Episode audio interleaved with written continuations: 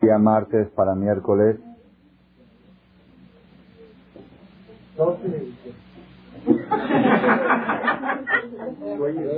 16 de Kislev de 5761 y también 12 de diciembre del 00. El tema de la charla de hoy va a ser el segundo de la serie de la esencia del nombre judío. Dijimos que la persona, antes de investigar cualquier cosa, debe de investigar cómo se llama, por qué se llama, qué soy, como le enseñó aquel profesor de la universidad a Moisés, aquí en México, aquel muchacho Moisés que estaba estudiando filosofía romana y todas las filosofías y en el examen final le preguntó qué quiere decir Moisés y dijo, si no sabes cómo te llamas, ¿qué clase de filósofo vas a ser? Lo primero que debe investigar la persona es a sí mismo. ¿Quién soy? ¿Qué soy? Ebenezra escribe, Ebenezra, un gran pensador judío hace 600, 700 años, la época de Maimónides aproximadamente, él escribe, el día en que la persona se encuentra a sí mismo, encontró al Creador, encontró a Dios. Cuando Armstrong pisó la luna por primera vez, el año, ¿qué año fue? 68. Le preguntaron a un jajam muy grande, a Rav Kahneman de Ponevich, el fundador de la yeshiva de Ponevich, la famosa yeshiva la más grande del mundo hoy en día, la yeshiva que está en Benebra. Le preguntaron a Rav Kahneman, ¿qué opina usted de que el hombre llegó a la luna? Él contestó, el hombre ha llegado a la luna, pero todavía no ha llegado a sí mismo. A sí mismo. Mi maestro Rab Hades Shelita agregó a esta, él fue alumno de Rab Kahneman, agregó a esta respuesta de su maestro y dijo así, mi maestro dijo, así, así explicó él, Rab Kahneman dijo que el hombre ha llegado a la luna, pero no ha llegado a sí mismo. Y yo digo que el hombre por alejarse de sí mismo ha llegado hasta la luna. La persona está todo el tiempo alejándose, buscando por allá, por allá. Ya, ese allá se acabó, ahorita necesita buscar más alto, aviones, ya aviones se acabaron, ahí están a cohetes, luego Luna, luego Marte, Júpiter. Todo por escaparse de estar consigo mismo. Hay gente que le da hay gente que le da miedo de encontrarse a sí mismo. Leí una frase, una persona dijo así, dice, cuando pienso que existo, prefiero no pensar. Cuando pienso que existo, prefiero, la persona tiene miedo de pensar, de encontrarse consigo mismo. Por eso se escapa. Que no tenga ni un minuto libre. Que no reflexione. Que esté todo el tiempo ocupado. Que hay tiempo libre, que hay una comedia, que siempre hay lo que hacer. Siempre hay lo que hacer. El chiste es no estar consigo mismo. ¿Por qué? Porque estar consigo mismo, mi maestro una vez nos dijo, dice, el día que te sientes contigo mismo y te encuentres contigo mismo por primera vez, tienes que decirte mucho gusto. A ti mismo, mucho gusto en conocerte. No te espantes, pues ese eres tú, ese eres tú. Si la persona logra encontrar, encontrarse a sí mismo, ya tiene el camino abierto al éxito. Y esa es, esa es, esa es la razón de esta serie de charlas que vamos a dar, tres o cuatro charlas, de analizar qué somos. En vez de analizar quién es judío, si de papá, de mamá, si converso, si no, en vez de analizar todo eso, nosotros aquí estamos, ya somos. La pregunta es, ¿Qué es judío? ¿Cuál es la esencia del concepto judío? Entonces, la semana pasada vimos en la primera, primera clase de la serie, explicamos de que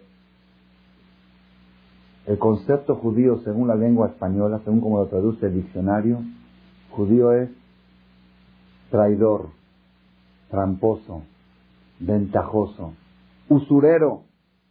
Así traduce el diccionario la palabra judío que si no, el, No es que los judíos son tramposos y que los judíos son traidores, sino esa es la esencia de la palabra. Esa es la esencia del judío. Es una cosa que me comen. No nos deja, no podemos aceptarlo. ¿Por qué el diccionario cataloga así al judío? No es que lo cataloga como una característica, como un adjetivo, sino como su esencia. Su esencia es traición. Es algo muy difícil de entender. Sin embargo, dijimos nosotros que la Torah está de acuerdo con lo que dice el diccionario español. ¿Por qué? La Torah dijo la semana pasada, Ají Yaakov. Por eso se llamó su nombre Yaakov. La palabra Yaakov quiere decir traición. Vaya que venis de y me engañó dos veces. Es acá se llevó mi primogenitura a cambio de un plato de lentejas y ahora vino y me robó las bendiciones. Es un traidor, es un tramposo. Así dijo el Sab, que en su nombre está escrito su esencia. Y entonces dimos la charla la semana pasada explicando por qué la esencia del judaísmo es traición. Voy a hacer breve en síntesis para poder avanzar el segundo paso. Dijimos así, el judío para poder superarse en la lucha de la superación moral, espiritual e intelectual, la única manera de poder evadir a las fuerzas del mal o a las fuerzas materialistas o a todas las oposiciones que existen en la vida, la única manera es con traición. No puede el judío ir de frente contra la maldad. Nadie. La persona que quiere enfrentar la maldad de frente que sepa que al final va a caer. ¿Por qué? Explicamos que el Satán tiene 5.761 años de vida y de experiencia y de experiencias positivas.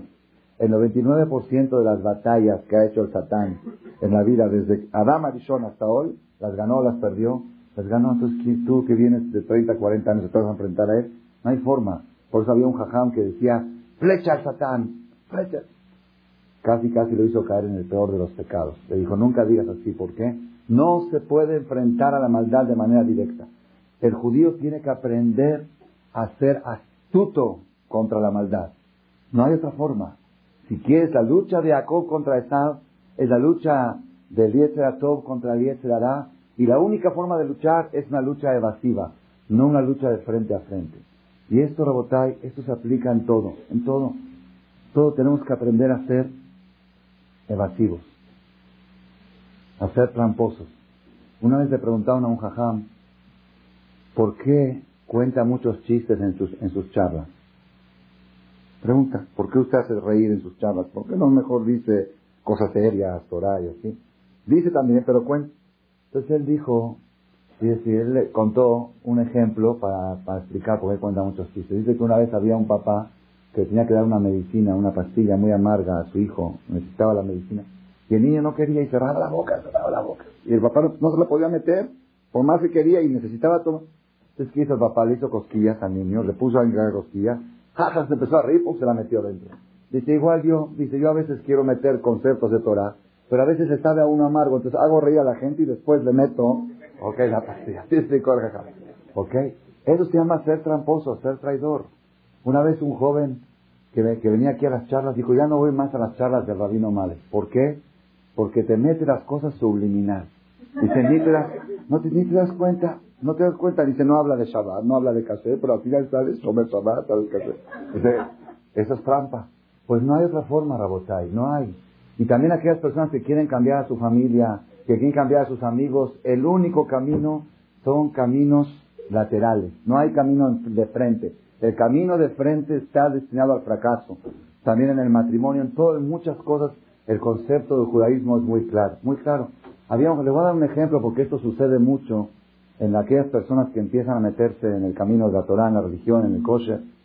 Entonces existe lo que se llama la presión social. ¿Han escuchado ustedes seguramente? ¿Se han escuchado o no? Ah, no lo han escuchado, lo han vivido. ¿Ok? La presión social, ¿eh? Ya te hiciste fanático, ya haram, ya es. Había un jajam, una vez, que empezó a cuidarse, no sé si era un jajam o una persona que se hizo más religioso, más estricto, más fanático, como le quieran llamar, y de repente dijo esto, ya no voy a comer, no voy a comer. Y va con los amigos y dicen, ¿y por qué no come? Es que el doctor me lo prohibió. No era cierto, él no lo comía porque sentía que no era tan kosher, que no era 100% kosher. Doctor, ah, bueno, el doctor, doctor.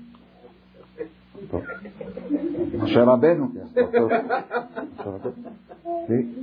Y esto porque comes, es que el otro doctor, y esto el gastroenterólogo, y esto me lo el doctor del corazón, el cardiólogo, ya, el doctor, el doctor. Entonces un día le preguntaron, oye, ¿qué tienes que tanto? El doctor, que estás enfermo de, gravedad, no sé qué. Dice, ¿quién es el doctor? Pues Maimónides era doctor. Y Maimónides en su libro dice, prohibido comer tal y tal cosa. Entonces el doctor me lo prohibió. Es una trampa sin mentir. Dijo, el doctor me lo prohibió, cayó a la presión social. Todo el mundo entiende que si lo, pero se refería al doctor a Maimónides. Y así, Rabotay, este tipo, esas son trampas. Son trampas, son, son respuestas evasivas. Tenemos que saber que Satán, el Yetzirah viene disfrazado de muchas formas.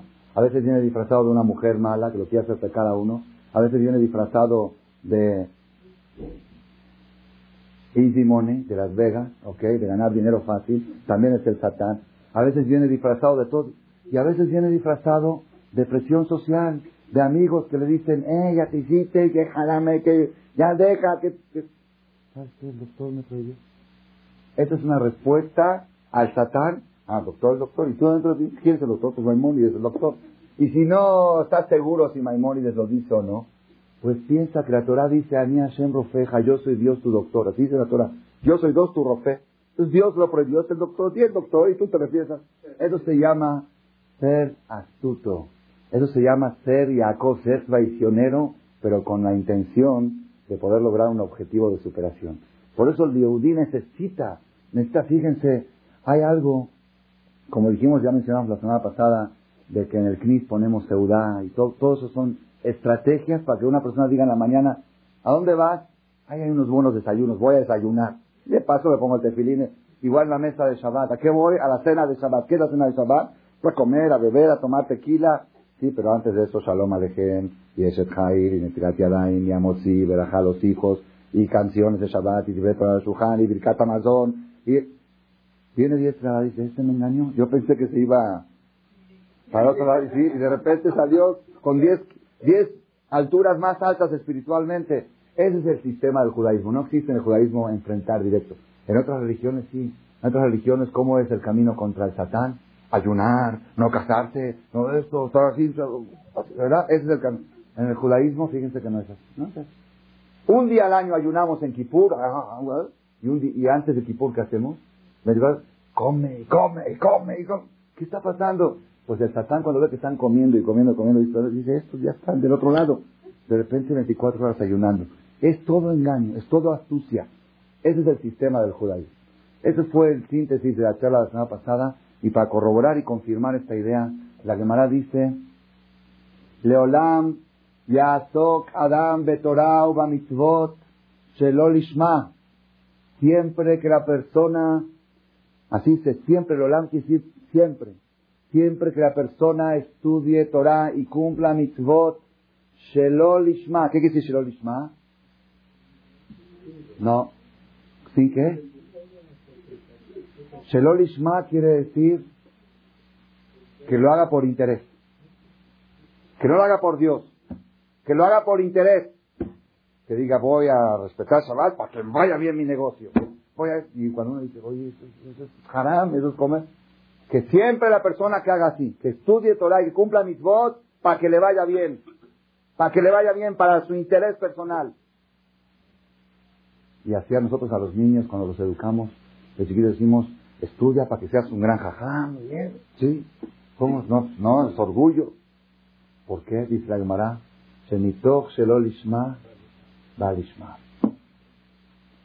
Que al principio hace las cosas por interés. Es como al niño en la escuela que le dicen, estudias, te ganas un dulce. Entonces, ¿se vale estudiar las matemáticas por un dulce? Que empiezan las matemáticas por un dulce Después de agarrar el sabor y ya tiene el dulce, la va a estudiar. Mitoch shelo lishma balishma. Es una regla. La persona empieza a hacer las cosas por interés y al final termina haciéndolas por su valor verdadero. Pero aquí hay una pregunta, una pregunta. Nosotros, aquí hay una pregunta, es una pregunta muy fuerte. ¿Cuál es la pregunta? La Gemara podría haber dicho así. Se vale, se vale hacer mitzvot por interés. Se vale. No dice se vale. No dice es aceptado. No dice. Leolam, siempre. Así debe de la persona hacer mitzvot por interés. Porque primero las hace por interés y después las hace por amor. Bueno, no entiendo. Yo, yo entiendo que puede ser aceptado como una clase de segunda. No, no dice clase de segunda. No dice clase de segunda. Dice, hazlo como una, como una fórmula. Como una fórmula. Haz las cosas por interés y después la vas a llegar a hacer sin interés. Eso es muy, no se entiende cuando uno lo estudia. Leolam, es la palabra leolam que siempre. Siempre saben qué quiere decir. Todos los días de tu vida. Cada mañana, el jajam, el quien sea, te para, ¿por qué te vas a parar en la mañana temprano? ¿Por qué te vas a parar? Para llegar temprano, para que no te descuenten tu sueldo. No se busca un pretexto, algo que no, por interés. O para que, porque dicen que, que madruga, Dios va ayuda. Busca algo, no sé, búscate algo de interés personal. Oye, y alguien te va a preguntar, oye, ¿se vale hacer las cosas por interés? No, no se vale. No se vale, es verdad, no sirven para nada. Las cosas por interés no sirven para nada. Entonces, ¿qué? Entonces, ¿cómo, cómo funciona esto? Respuesta. Es cierto, las cosas por interés no sirven para nada. Hay que hacer todo por amor a Dios, sin interés de nada. Pero no existe manera de llegar al amor a Dios sin pasar por esta fórmula. ¿Cuál es? Traicionar al Satán. El interés es el engaño al Satán para que después las llegues a hacer sin interés, que las llegues a hacer por el valor correcto. Hay gente que pregunta, ¿hay que hacer las cosas por amor o por temor? Y yo tengo una respuesta muy buena para esto. A veces viene la mujer y le pide dinero al marido, a veces, no siempre, pero a veces pasa. Le dice, necesito mil pesos, por ejemplo, para el súper. Pesos para el súper. Y viene el marido y le pregunta, ¿por amor o por temor los quiere? ¿Qué le dice la mujer? Por lo que quieras, hay, pero dámelo. Lo necesito. ¿Qué es por amor o por temor? Si yo quiero dar por amor, si te nace, dámelos con amor. Y si no, pues dámelos. De todos modos. Yo igual le digo a la gente, la gente que me pregunta, hay que hacer la religión por amor, por temor, por lo que quieras, pero hazla. Hazla. Si, te, si te, se te hace por amor, hasta por amor, por temor, pero hay que hacerlo. ¿Ok? Es, si la pregunta es hacer por una o por otra, por lo que. Lo que pasa es que uno dice, ¿lo hago por amor o no lo hago? Ahí está equivocado. Es como que le dije a tu mujer, ¿sabes qué? A mí me encanta darte dinero por amor. Y como ahora no me nace, no te doy. Porque yo únicamente por amor. Porque Jajam dijo que cuando se da por amor tiene verajá. Y si no, no tiene, entonces no te doy. ¿Sabes qué? Las conferencias déjalas en Marcela y ahora necesito el dinero para el, para el súper. Esa es la idea. Esa es la idea que la persona tiene que ser traicionero del Satán. ¿Y cuál es la fórmula para traicionar al Satán? Leolam, Yaso, Kadam, Bamitzvot, como una fórmula, no como una cosa de segunda, no como un nivel, sino como un sistema. Y diario hay que aplicar esto, diario. ¿Por qué te vas a poner el tefilín? Porque dime que se pone el tefilín se siente bien. Oye, ya, ponlo, ponlo porque Dios dice. Si vas a decir porque Dios dice, pues ahí va el Satán, te va a ganar. Te va a ganar, él tiene formas, ¿cómo decir? ¿Quién dijo que Dios dijo? ¿Dónde está escrito? ¿Dónde los jajamín lo inventaron? Ya empiezan, nada, nada, nada, yo me pongo el tefilín porque dicen que la persona se relaja. Algunos dicen que es hasta como tomada de presión. Se toma la presión y se regula la sangre. No sé, algo bueno tiene. No sé, yo me siento, lo hago por eso en el fondo de tu corazón sabes que la realidad es que lo haces porque así dijo Dios, y si Dios dice, Dios sabe por qué lo dice. Independientemente, pero la forma de, llegar a hacerlo, eso es una, regla, una ley de la vida. El Zohar Kadosh cuenta que había un jajam, se llamaba Rabbi Shimon Mario que hizo el Zohar, vio en la calle a un muchacho judío paisano de 16 años, era huérfano, hijo de un gran jajam, que falleció joven y dejó a su hijo huérfano. Ese niño huérfano sin educación de padre y madre se hizo callejero, pandillero, y estaba en la calle sin kipá, sin tefilín, comía jazir, todo lo peor. Vino Jajam y le dijo, ¿tú eres hijo de fulano? Y dice, sí, yo era muy amigo de tu papá y te quiero ayudar. Dice, ¿qué? Vente a estudiar a mi yeshiva y yo te voy a regalar 12 frascos llenos de monedas de oro centenarios de oro, 12 frascos llenos, tiene una fortuna. Imagínate que diga 10 millones de dólares, por ejemplo, ¿ok? Vente a estudiar a la yeshiva y te doy 10 millones. ¿Hay alguno que se niega? es el chavo, me dijo, bueno, la verdad, se trata de esto, la verdad, yo necesito comprar un carro, necesito esto. No, no había carros en ese tiempo, pero dijo, la verdad, pues sí, pues sí. Pues, ¿qué hay que hacer? Nada más tienes que venir a la yeshiva, sentarte ahí con una jabruta y estudiar, entrar a las clases, apuntar, repasar, ¿sabes? El muchacho se mete a la yeshiva y cada vez que pasaba por lado jajam, le hacía ir al jajam así, a mí. Yo lo estoy cumpliendo, ¿eh? Mírenme aquí. Después Después de ocho meses, nueve meses, un año que estaba estudiando bien, con entusiasmo y todo, viene este niño dentro de y dice, ah, oye, este jajam quizá me engañó. Y me dijo que me meta a estudiar y que me va a dar 10 millones, 10, 10 frascos de monedas, 12 frascos de monedas de oro. Y no es cierto. Me está engañando. ¿De dónde? Si no tiene ni para mantener la yeshiva, ¿de dónde me va a sacar ahorita a 12? ¿O qué? Es un engaño. Fue con Jajam, le dijo, Jajam, aquí estoy, tengo un año en la yeshiva, vengo a cobrar. Usted me prometió que si estudio me va a dar dos. Aquí estoy. ¿Qué más tengo que hacer para que me los dé? Pero pues, nada, vente mañana. Sí, le dijo, vente mañana, no tiene, ahorita vente mañana. Es la respuesta normal. Y el jajam estaba en su casa y dice, ¿y ahora qué voy a hacer? Yo le prometí al niño, ¿y se puede o no se puede? El jajam no tenía lo que prometió. No tenía. ¿Se puede lo que hizo jajam o no se puede? Jacob con esta traición, trampa, para eso Dios creó, para las para todas las babosadas que uno hace en el centro con los clientes, que eso sí es haram, eso es haram, para esto sí se puede.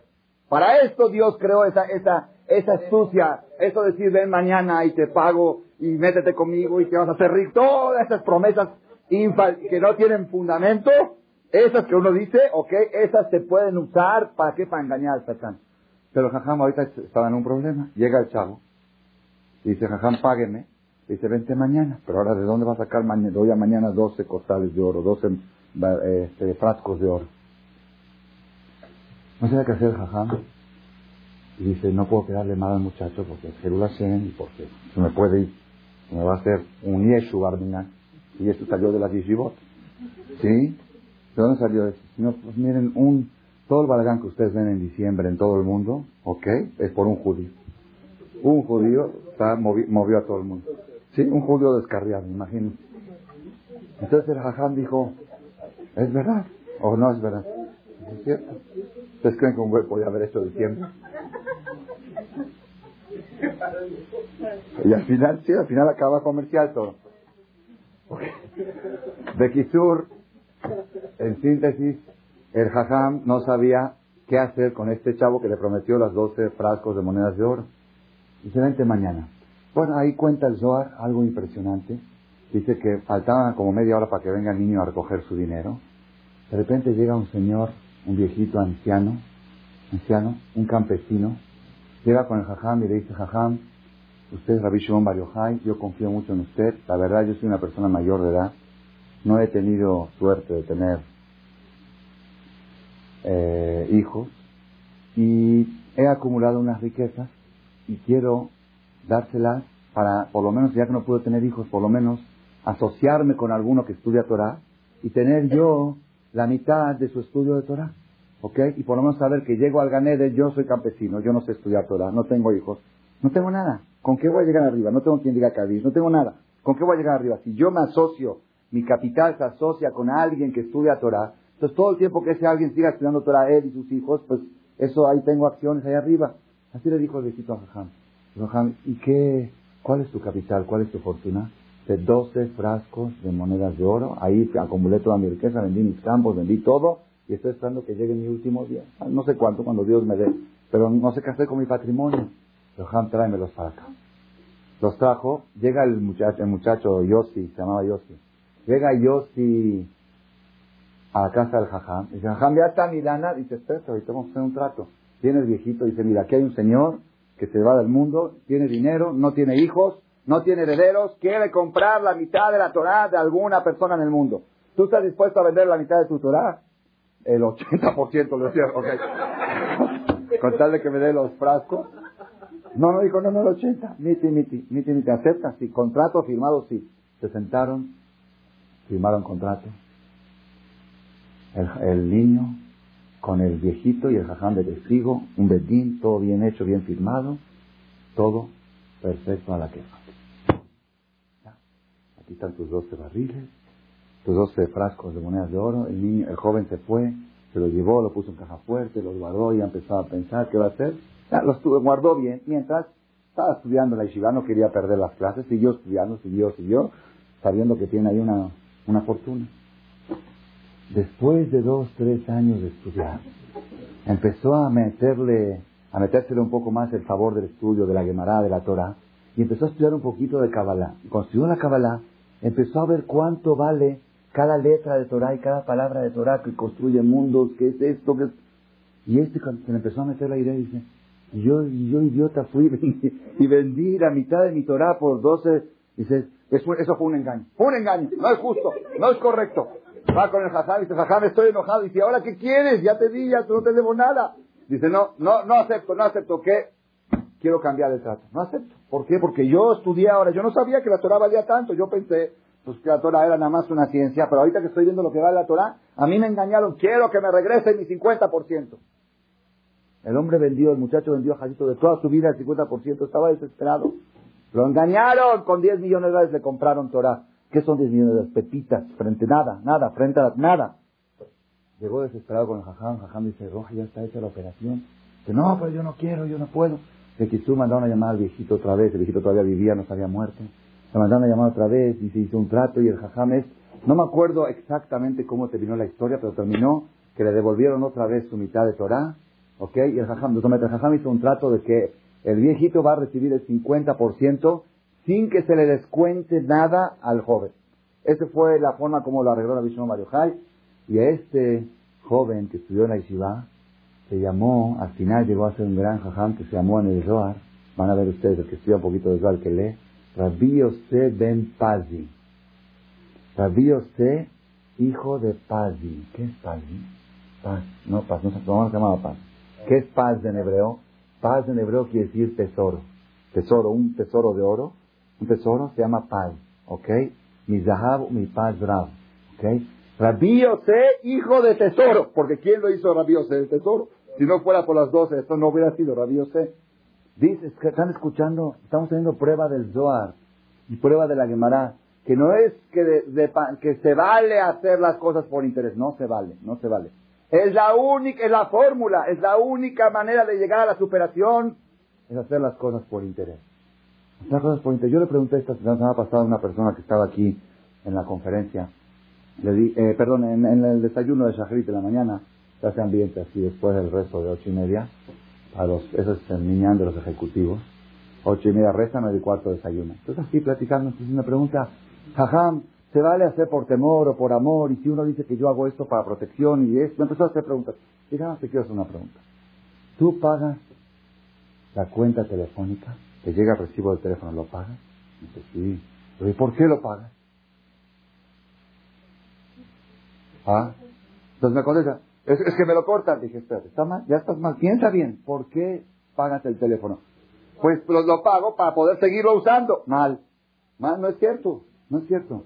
¿Por qué pagas el teléfono? Si tú entras a un restaurante y comes, ¿por qué pagas la cuenta? ¿Para que mañana te atiendan? Comiste, tienes que pagar la cuenta. Consumiste Consumiste el teléfono, tienes que pagarlo, eso es lógico. Imagínate que fuera nuestra vida sin teléfono, nos volveríamos locos. Después nos acostumbramos es imposible. ¿Ok? Entonces yo por qué pago? Porque me hacen Telmex, Ashlehem, dichosos de ellos. ¿Ok? Además, Cola acabó de Telmex, que hizo una red telefónica para que yo pueda comunicarme con este y con el otro y para facilitar todo. Y para internet, si no fuera no tengo Telmex, no tengo internet, pues tengo que pagar. Me dieron un servicio, hay que pagarlo y con amor. Con amor, lo que te cobren es poco.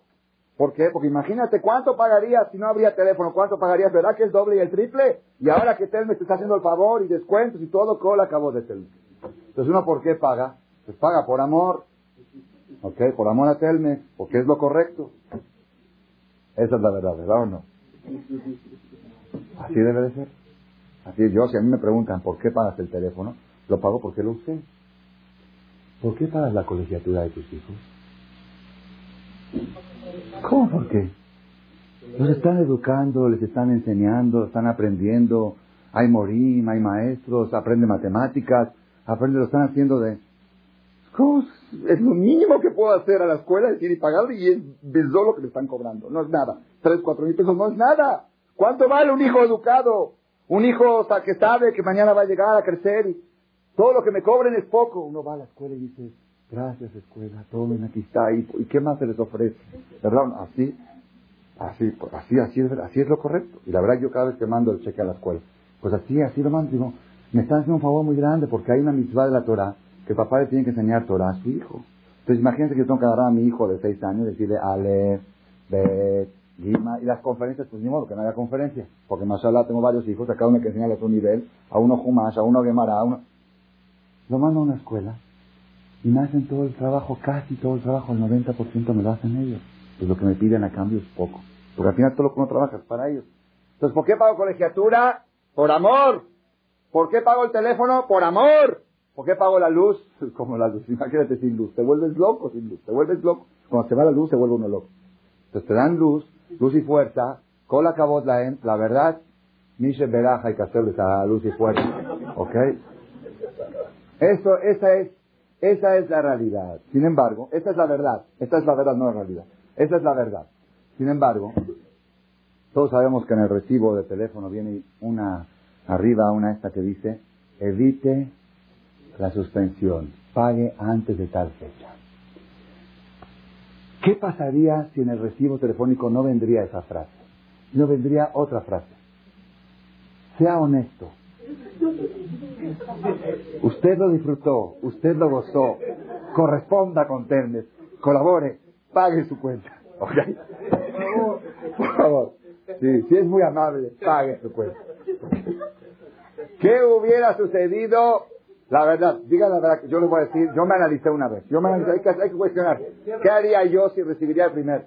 El primer mes yo hubiera dicho, cola acabó, qué bueno, la verdad, como, qué bueno que el mundo se está perfeccionando, es, yo para apoyar la causa voy a ser el primero en pagar, y voy a pagar dos días antes, para demostrar que, que cuando se va por las buenas, las cosas funcionan, ¿ya ves? Y hasta pagué antes.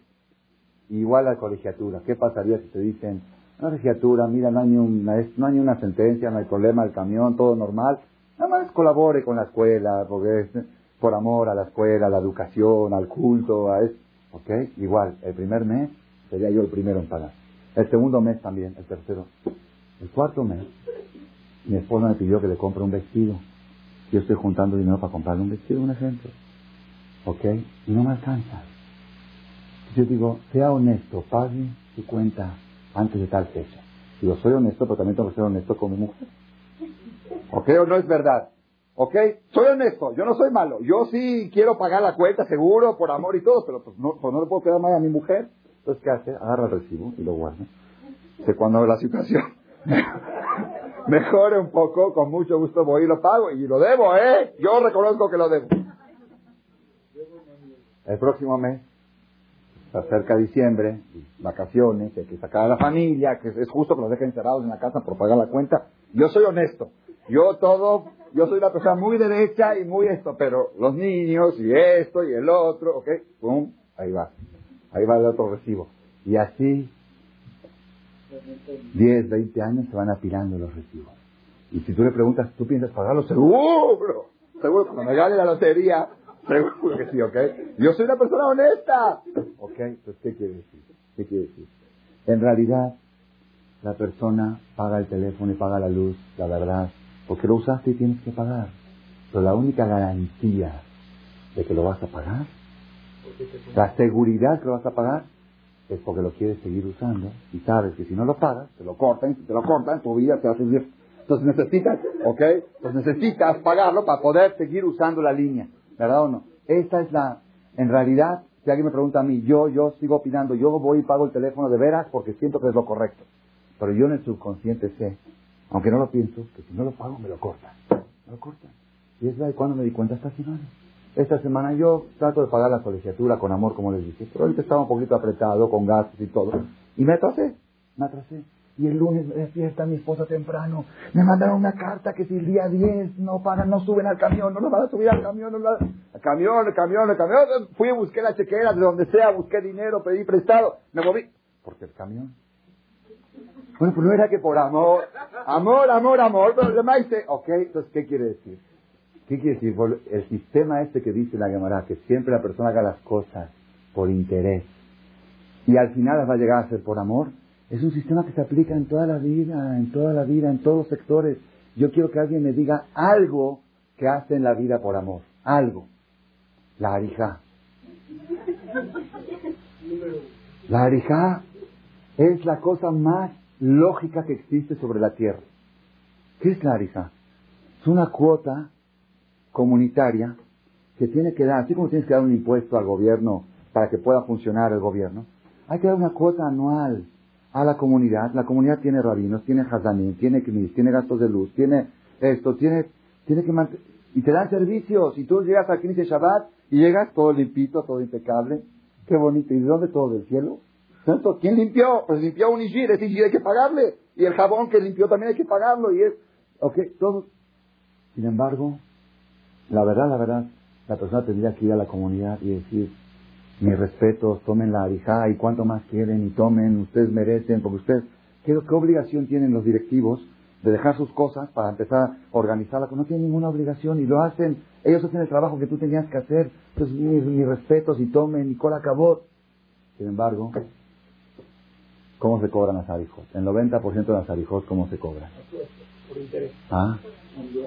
Por amor, cuando te nace un niño estás tan inspirado y enamorado, vas y pagas, ¿verdad?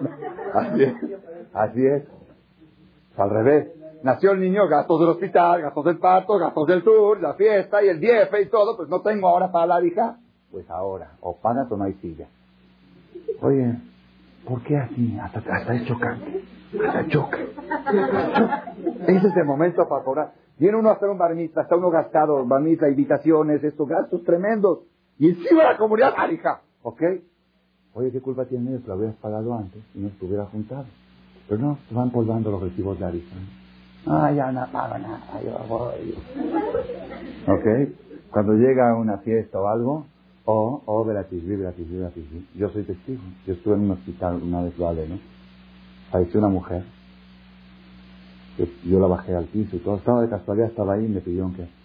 Y viene el de la Hebra, de la comunidad, el encargado de la Hebra, para hacer todo lo que hay que hacer y le pregunta a los hijos que estaban ahí, son gente bastante alejada del judaísmo, apenas tienen Rosonay y Pura cuando hay alguna cosa. Le preguntó, ¿están al día? ¿Están al día con, son gente adinerada y todo? Dijo, ¿están al día con, los, con la, comunidad? Dijo, sí, sí, sí, no hay problema. Los dos hermanos, sí, sí, sí, seguro, seguro. Estaban llorando, falleció su mamá, todo. Sí, sí, sí, tal. Este, ellos pensaban, sí, sí, ya, ni, sí, sí, ya, pásala, entiérrala. Este marcó, a la, así es el reglamento, marcó a la comunidad, checaron en la computadora, familia fulana, están al día, deben 40 mil De Roshaná hace dos años. Bueno, van con el Señor y le dicen, este, dicen en la comunidad que tiene una deuda, que no le podemos dar el servicio hasta que no cubran la deuda. Dice, ok, ahorita mando por la chequera, le doy un cheque. No, efectivo. No aceptan. ¿Por qué? Porque una vez uno dio un cheque y después del servicio se descubrió que no tenía fondos o que no servía la firma o algo. Únicamente efectivo.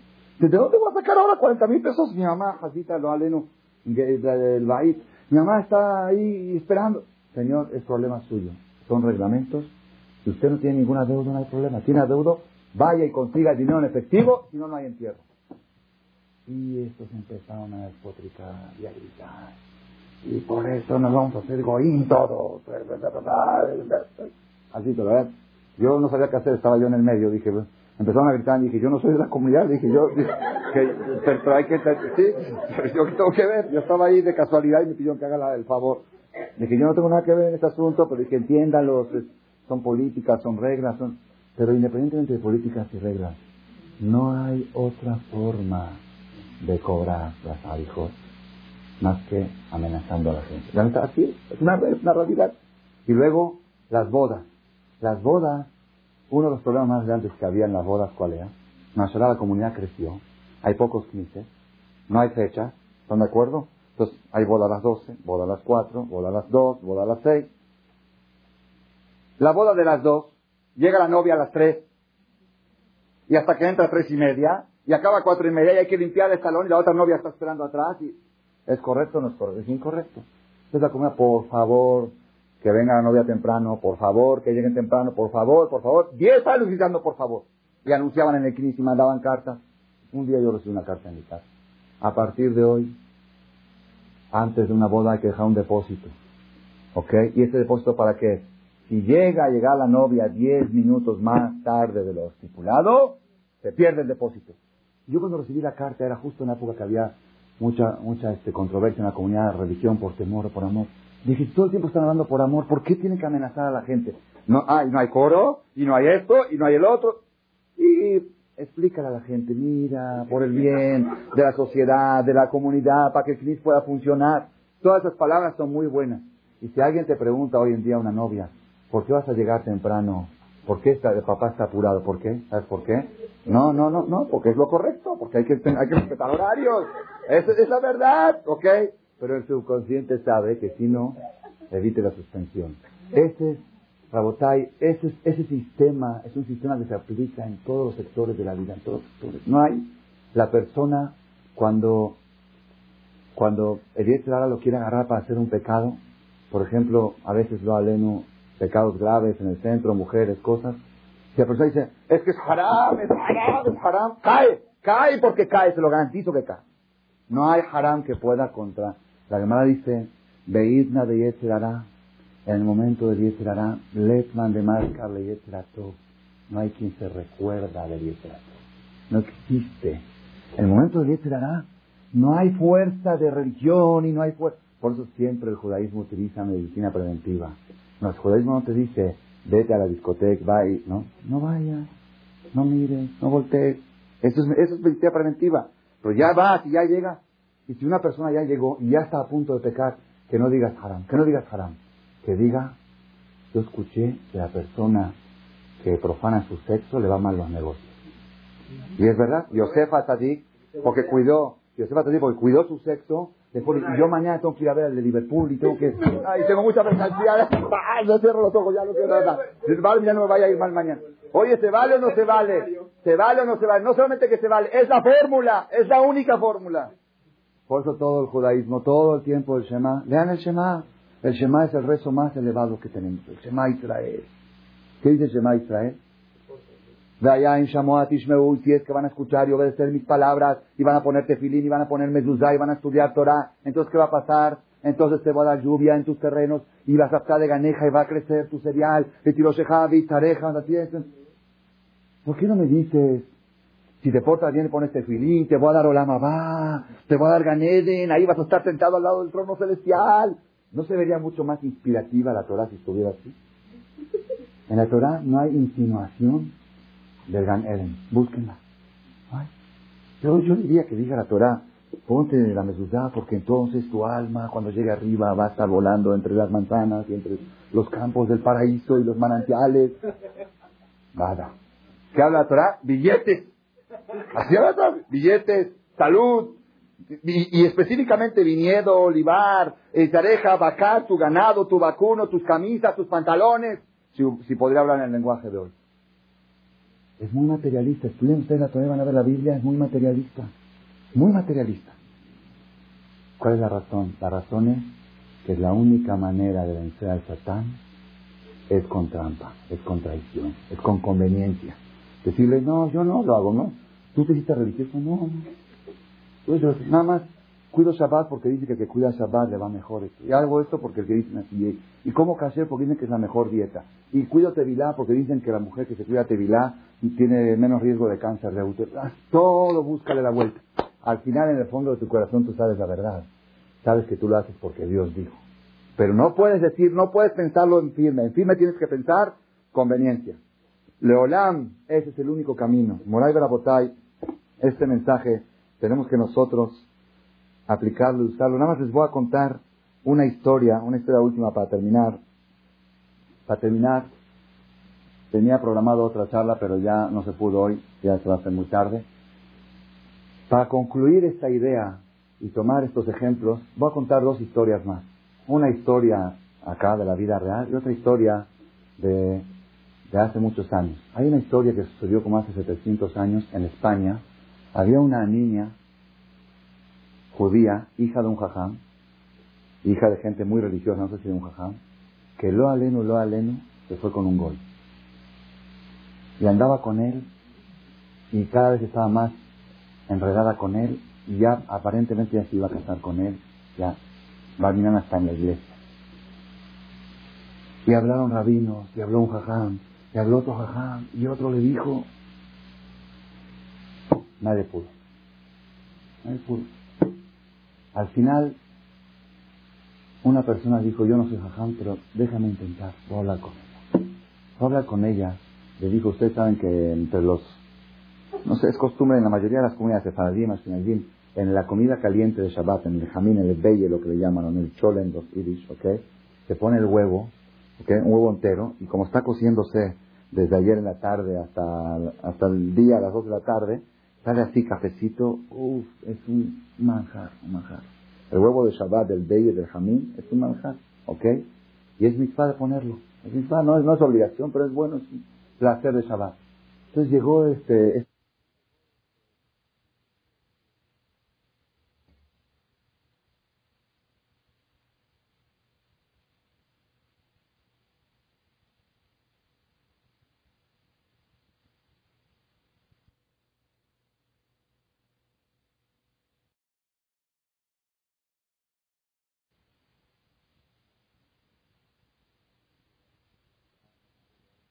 Ah, no se pudo hoy, ya se va a muy tarde. Para concluir esta idea y tomar estos ejemplos, voy a contar dos historias más. Una historia acá de la vida real y otra historia de, hace muchos años. Hay una historia que sucedió como hace 700 años en España. Había una niña judía, hija de un jajam, hija de gente muy religiosa, no sé si de un jajam, que lo aleno, lo aleno, se fue con un gol y andaba con él y cada vez estaba más enredada con él y ya aparentemente ya se iba a casar con él, ya a hasta en la iglesia. Y hablaron rabinos, y habló un jajam, y habló otro jajam, y otro le dijo, nadie pudo, nadie pudo. Al final, una persona dijo, yo no soy jajam, pero déjame intentar, voy a hablar con ella. Voy a hablar con ella le dijo, ustedes saben que entre los, no sé, es costumbre en la mayoría de las comunidades de Faradim, en la comida caliente de Shabbat, en el jamín, en el belle, lo que le llaman, en el chole, en los irish, ¿ok? Se pone el huevo, ¿ok? Un huevo entero, y como está cociéndose desde ayer en la tarde hasta, hasta el día a las dos de la tarde, sale así cafecito, uff, es un manjar, un manjar. El huevo de Shabbat, del belle, del jamín, es un manjar, ¿ok? Y es mitzvah de ponerlo. Es mitzvah, no no es obligación, pero es bueno, es placer de Shabbat. Entonces llegó este, esta persona con, la, con esta chava que estaba con el novio, venía con el gol. Le dijo, oye, ¿tú te vas a casar con el gol? Le dice, sí, está decidida, súper decidida. ¿Para cuándo hasta tengo fecha? Nada más, quiero, nada más quiero que sepas una cosa. Una cosa. Los cristianos no tienen el huevo de Shabbat. El de es el huevo, el huevo cafecito es. Ellos no lo comen. ¿Dice qué? ¿Qué? No puede ser. No puede ser déjame investigar. Fue, investigó, oiga, ustedes los domingos, así como nosotros Shabbat, ustedes los domingos, cuando vengan de la misa, no tienen el... Dice, no, ¿qué es esto? No sabemos ni lo que es. No, que se deja la olla desde la tarde. Sí, la podía la tarde. No, se va, a, se va a acabar el gas. ¿Qué es eso? Ok. Registur, nada, no existe, no saben ni de qué se trata. Dice, no hay huevo de Shabbat, no me convierto. Y no se convirtió. Y dejó al goy y se casó con un paisano. Hay un, hay un lugar que dice, Toda persona que no come el huevo caliente de Shabbat hay que checar si no es un min, si no es un hereje. ¿Qué tiene que ver huevo con hereje? Uno no sabe qué cositas, qué detalles son los que van a conservar a la persona como judío. Por eso nunca hay que descuidar ningún tipo de costumbre. Nunca. Nunca. Todas las cosas más pequeñas. Me dice, eh, son costumbres. Sí, costumbres. Pues son costumbres judías que se han acostumbrado. No estoy hablando ahorita de superstición. Superstición es otra cosa. Eso hay cosas que son brujería y es haram, ¿ok? Está de costumbres bonitas de el gefilte fish para los ibis, el huevo para los halibis y el cholent y él. Nunca lo descuides. ¿Por qué? Porque tú no sabes qué es lo que va a mantener. Tú no sabes que a veces un argumento como este vale más que mil. Una vez hay gente, les digo esto es importante saberlo. Hay gente que está allá, se meten a hacer teshuvah, se meten en la Torah, se meten esto. Se encuentran con uno en la calle, un de sus ex amigos de hace 10 años, 20 años y empiezan a platicar, ¿y tú te hiciste religioso? Sí, ¿y tú qué? ¿Y tú qué onda? Empiezan a hablar. Entonces este religioso, ¿y tú qué? Yo no, yo no soy de estas ondas, yo no respeto Shabbat, yo me voy a, divertirme al reventón. Empiezan a hablar así. Entonces, viene este y le dice, dime, ¿y tú te pones el tefilín? ¿Te pones el tefilín? Le pregunta al religioso al otro, ¿te pones el tefilín? Dice, una vez a la semana. Así uno que dijo, se pone en sabana, no sabana, es día de Ok, no, pero este dijo, no, me lo pongo un día a la semana, más el domingo, que tengo un poco más de tiempo, pero todos los días, los días me paro apurado a trabajar, los domingos me pongo el tefilín.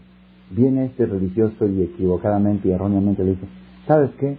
Si tú comes jazid y comes taref y te vas, ya, ¿para qué te pones el tefilín? A mejor no te lo pongas. Es un error. Es un error muy grave. Porque es un error muy grave. Esto lo escuché una vez de un gran jajam. Él cuenta así.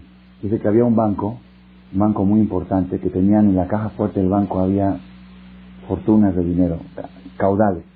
Entonces, como había tanta fortuna, tenían que tenerlo muy bien protegido. Uno de los bancos, de cuenta, suizo. Tenía que estar muy bien protegido. Entonces pusieron alarmas y alarmas por todas partes. Un día vinieron a asaltar, a asaltar ese banco. Ellos conocen todas las estas, cortaron un cable y cortaron otro cable. Antes de entrar a asaltar, cortaron todos los cables de las alarmas y se metieron. Se metieron hasta abajo de la caja fuerte, al sótano, y empezaron a vaciar. Cuando estaban vaciando, de repente, ¡oh! oh llegan patrullas, diez patrullas, pum, los cacharon. ¿Qué pasó? ¿Cómo los cacharon? Había un cable muy delgado, casi invisible, que se les olvidó de cortarlo, y ese cable salvó el banco. Dice el jajam, cada persona tiene cables que lo conectan con Dios y con el judaísmo. Hay cables gruesos, ¿ok? Tefilín, Shabbat, Kasher, Tevilá, los cables de esos. Hay cables más delgados, y hay un cable muy delgadito, el huevo del chun sin Shabbat. Un cable muy delgadito. No, no, no, no, no es nada, no es obligación. ¿Verdad que no es obligación? No es. Es un cable muy delgado. Entonces, ¿qué hace el Satán? El Satán viene y corta, corta cables, dice, deja Shabbat, deja Kasher, come Hadid, diviértete, vete con Goyobes, pero deja un cablecito. Si hay un cablecito, hay de qué agarrarse. Si hay de qué agarrarse, hay chance que se llegue a salvar. Eso se llama ser estratégico, ser astuto en la lucha contra el Satán. Yo les voy a contar una que me pasó para que vean, no sé, no sé si es el camino, no el camino, para mí me ha dado resultados. Una vez, aquí en las conferencias, hace como dos años, una pareja joven, de 28 años, algo así, tienen 3, 4 años de casar. Dice, nosotros queremos ya respetar Shabbat, pero no podemos. ¿Por qué no podemos? Una vez cada dos semanas, tenemos que ir a cenar a casa de mis papás. Y ellos viven lejos. Y, es imposible ir caminando, son tres horas, dos horas caminando, es imposible. Y es en la noche y es peligroso. Y si no vamos, se nos arma el Diru, el Mabul, ¿ok? La torre de Babel peor, ¿ok? Entonces, pues, ni modo, pues, no, podemos, pues, no podemos respetar Shabbat, no podemos. ¿Qué le dices? Vete con tus papás. Haram, Dios es tu papá más importante que... No va, no va, no va. No funciona. Créanme lo que no funciona. ¿Qué le dije? Dije, bueno, ¿cuál es el problema? ¿Vale? Tú haces Shomer Shabbat y este viernes a la noche, que tienes que ir a casa de tus papás, pues ni modo, haces un haram por ese viernes a la noche. Es pecado, no digo que no te lo permito. Y cuando regresas a casa de tu papá, sigue siendo Shomer Shabbat. Y cuando vayas a casa de tu papá, no prendas las luz en casa de tu papá. Ven carro, pero no prendas las luz porque tú has Shomer Shabbat fuera de este problema que tienes. Que aunque no te lo autorizo, pero tú sigues siendo, porque la Gemara dice, aquel que comió ajo y huele mal su boca, diga pues ya huele mal, como más. No, espérate, no tiene nada que así se la llamará. Hay un dicho que dice que le hace una mancha más al tigre. Eso es del Satán. El Satán dice, tú de todos modos ya no puedes, ya mejor. No hay mayoreo, Rabotay. No hay mayoreo. No hay mayoreo. Cada luz que enciendes es un problema, cada cigarro que prendes, cada cosa. Mi papá me acuerdo, esto me enseñó mi papá de chiquito. Yo me acuerdo, de, nosotros éramos muy fanáticos, desde chiquitos ya recibimos educación así, súper, súper y una vez veo que mi papá se encuentra con una señora mayor, como de 40, desde 50, 60 años, mayor de edad, y, papá, y es una señora que no es religiosa, y dice, mi papá está hablando con ella, y le dice, usted respeta Shabbat, no, respeta Kippur, no, respeta esto, no. Dice, ¿y cómo, cómo es? Dice, bueno, ¿y qué quiere que haga? Dice, bueno, empieza a respetar. Dice, ¿cómo empiezo? Dice, ¿cuántos cigarros fuma usted en Shabbat? Dice, 10, dice, fume 9. Así le dijo mi papá a la señora. Dice, papá, ¿cómo le dices así, papá? Es un paso adelante un cigarro menos, un jara menos. Eso se llama ser estratégico. Y funciona, ¿eh? La señora uno menos, después otro menos, después otro menos. Cada paso. Nada más, había otra historia más. Había otro jajam, este fue Rabisrael Salante, hace como 200 años. Este jajam, un tzadik muy, muy grande, muy famoso en las yeshivotes, muy, muy conocido. Este jajam, lo tuvo un hijo que se descarrió y se fue de lo peor, de lo peor, de lo peor, de lo peor. Después ya ni Kipur, nada, nada, comían Kipur y Hadid también, todo. se fue a vivir a otra ciudad. Una vez se enteró después de 20 años que el papá no lo veía. Papá ya se había sentado en el suelo, todo así, ya, ya, ya, descarriado totalmente. Una vez se enteró el papá que el hijo vino a visitar la ciudad de Salán y estaba en el hotel. En el hotel. Fue le dijo a su esposa, mándale comida kosher a nuestro hijo. Los alumnos, agarró uno de sus alumnos y dijo, ¿puedes hacer el favor de llevarle a mi hijo que está en... Dice, no lo quiero ver la cara, pero no lo quiero ver la cara, pero llévale comida kosher. Los alumnos dijeron, jajam, este comida kosher, este come jardín en Kipur, este es, es, de lo peor, con mujeres, con todo, es lo peor, comida kosher. Le contestó jajam, ¿qué crees? Que mis hijos son mayoristas. Mayoreo. Hay gente que dice, ¿por qué no? Yo no soy religioso. Como que creen que es así. Hay dos. Hay uno o dos, ¿ok? ¿Eres o no eres? Entonces yo por ahora no soy. ¿Por qué? ¿Por qué no soy? Porque si hago esto me comprometo. no soy. Entonces no soy. No, no hay, no soy, no existe. Tú eres judío, ya, punto. ¿Ok? Judío tiene 613 compromisos de mitzvot y todas las mitzvot de Rabanán. Dice, así dijo el Jajam, le dijo a sus alumnos, que por cada vez que mi hijo comió en su vida sin decir la verajá, le van a dar un latigazo en el cielo. Y como yo quiero a mi hijo, quiero que reciba uno menos. Por eso le mando ahora comida kosher. Pero es un rasha. Sí, pero uno menos. Que el, que, el, que el infierno lo tenga un poquito más frío, no tan caliente, un poquito menos caliente. En vez de 100 grados, 99.9. ¿Ok? Porque quiero a mi hijo. Sí, entonces, otra vez. Llegó conmigo esta pareja aquí en la conferencia, después de la conferencia. Me dijo, jajam, yo no puedo porque mis papás. Dije, bueno, ¿qué no puedes? Cada dos semanas le dije, ¿siempre vas con tu papá? No, cada dos semanas. Bueno, cada dos semanas, el viernes de la noche, ve al Knis, respeta Shabbat, no cargues nada, no lleves pluma, no fumes, no enciendas luz. Llegas, tienes la presión de que tienes que ir a tu papá. Súbete al carro si puedes que maneje un goy mejor. No hagas nada, súbete al carro, llega a casa de tu papá, come la comida de Shabbat, regresa. ¿Y qué? Shomer Shabbat. Y sigue siendo Shomer Shabbat. Sé Shomer Shabbat con una caída, con un tropezón. Shomer Shabbat con tropezón. ¿Entendió la trampa que le dice a Satán? Ok. Pasó dos, tres meses, llegan aquí la pareja, Jajam, ¿qué cree? Usted es psicólogo. Dice, yo psicólogo, nunca estudié psicología, yo estudio nada más Torah. Esa es la, psicóloga. Dice, ¿qué pasó? Dice, primero que todo, no cada dos semanas siempre, porque a veces papá nos casa de viaje o está en Cuernavaca o yo estoy en Cuernavaca. Entonces no siempre son cada dos semanas. Eso el Satán decía que eran cada dos semanas, no es cada dos semanas. Casi, casi sale, sale en vez de 26 semanas al año, salen 10 o 12 semanas al año. Entonces ya se redujo. ¿Ok? Segundo, ya empezamos, empezamos a agarrar el sabor y, de repente dijimos, bueno, pues es ya estamos cuidando. Entonces el, próximo Shabbat hicimos que nos fuimos a Cuernavaca juntos con mis papás y ya nos ahorramos uno. Luego el otro, si ya se está reduciendo quizá a dos o tres veces al año el problema. Pero usted es psicólogo, dije, no soy psicólogo. Soy judío, traidor, tramposo, como dice la Torah. ¿Por qué? Porque para eso Dios te hizo toda la astucia y toda la estrategia. Para darle la vuelta, darle la vuelta. Si alguien te pregunta por qué no comes, porque el doctor me lo prohibió. ¿Y qué? ¿Quién te puede decir algo? Dice el doctor me lo prohibió, todo el mundo se queda callado. Dice el jajam dijo que es haram. Eh, eh, ya empezaste, ya no vayas a Marcela. Bueno, ¿y por qué no dice ya no vayas con los vegetarianos? Y ya no vayas con, no, pues la dieta, la dieta, la esta, hay que cuidar la salud. ¿Ok? Usa, úsala, se puede, no es haram, se puede. Y si alguien te dice estás mintiendo, no, Maimónides era doctor. Y si no es Maimónides, Dios es doctor, ni Hashem lo y él lo prohibió. Entonces, ese, ese es el mensaje que tenemos que salir. No hay que ir de frente contra la maldad. Contra, no hay que ir contra todo. La persona tiene que aprender a ser evasivo, a buscarle la vuelta. ¿Ok? Y para eso Hashem, Dios creó la astucia del judío para que la aplique para cosas positivas. Si el Yehudí, escuchen esto porque es una cosa emet, emet. Ergoy odia al judío. ¿Por qué lo odia? Alajá, Estab, Sonet, Jacob. Es una ley que Estab odia a Jacob. La perashá esta semana cuenta que Esab corrió, cuando Jacob se encontró con su mano Esab, Esab corrió y lo abrazó y lo besó y lloró. Ya ves, qué bonito, entre hermanos. Dice Rashi en nombre de los hajamim, Esab lo corrió para morderlo. Corrió para morderlo. Lo quiso morder. Le voy a hacer a ese hermano que me engañó y que me robó las dos cosas, ¿ok?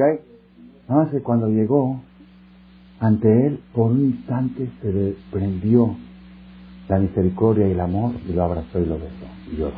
Así trae Entonces uno dice, oye, ¿por qué la Torah tiene que ser tan racista? Ya cuando hay algo bueno, cuando hay algo bueno ya natural lo tiene que echar a perder y decir, no, que lo quiso morder. Sí, que de veras a veces uno cuando estudia le da coraje a uno. Sí, qué bueno, mira, como dos hermanos se encuentran. ¿Por qué, la ¿Por qué así le dan vuelta las cosas? ¿Saben por qué le dan vuelta? Porque hay una ley. Alajá Esav Sonet Jacob. Una ley. Y aun cuando veas tú que el gol te trata bien, tienes que saber que es algo temporal. Y no te confíes. ¿Por qué? Porque Yudí llega con el gol, te siente, mira, los goyim, nos tratan bien, esto, entonces, ¿qué pasa? Se mexicaniza uno. Dice, ya ves, el mexicano no es como el alemán, no es como el este, no es como el otro, asimilación. Resultado. Pero cuando Yudí sabe, es cierto, el buen mexicano se porta bien con nosotros, tenemos que agradecerle todo, pero no te sientas confiado, estás en un país ajeno. Tenemos que saber ese odio ¿Desde cuándo nació ese odio? Es una laja, es una ley. ¿Desde cuándo nació? Desde que Jacob le robó con trampa, con traición, la, primogenitura y la bendición a su hermano Esab. ¿Y cuál es la manera de evitar ese odio? Le voy a decir cuál es la manera. Ají se Jacob, por eso se llamó Jacob, porque Jacob quiere decir traidor. Cuando la traición del judío no provoca antisemitismo, cuando el judío utiliza su traición únicamente para superación. Si usa la traición enfocada a ese lado y toda la astucia y toda la estrategia, y cuando va al centro, un corderito. ¿Ok? Y la, la realidad que es, somos totalmente al revés. Cuando llegamos a la religión y a la superación, Sí, yo sé que es cierto, pero no puedo, porque esto, no puedo, porque el otro, y pero en el centro no dices no puedo porque esto, le buscas a vuelta y te sales adelante, ¿verdad o Es que no tengo el talle 42, pues te pegas la etiqueta, ok, le buscas a vuelta. No, es haram, es haram, por eso el goy te odia, porque usas toda tu astucia para engañar al goy. Cuando la usas para engañar al goy, ahí te va a odiar y mereces que te odie, porque Dios para eso no te dio la astucia. Dios te dio la astucia para usarla contra la maldad. Entonces ese es el mensaje que tenemos que transmitir la noche de hoy. Hashem Baraj que nos ayude, que sepamos tomar este aprendizaje del nombre Jacob y este aprendizaje de todo lo que estamos viviendo en las últimas épocas premesiánica en la relación con el Goy. Y de veras pruébenlo, de veras pruébenlo. Y empiecen a usar toda esta astucia contra el y van a ver que en el centro uno se hace tranquilo y las cosas cambian y todo va mejorando pacíficamente. Y por dejud de esto pronto la Baraj que se descubra la llegada del Mashiach, en el cual todos los goyim van a servir a Dios y reconocer, vaya Hashem lemelech, vaya Hashem echad ushmo echad, amén.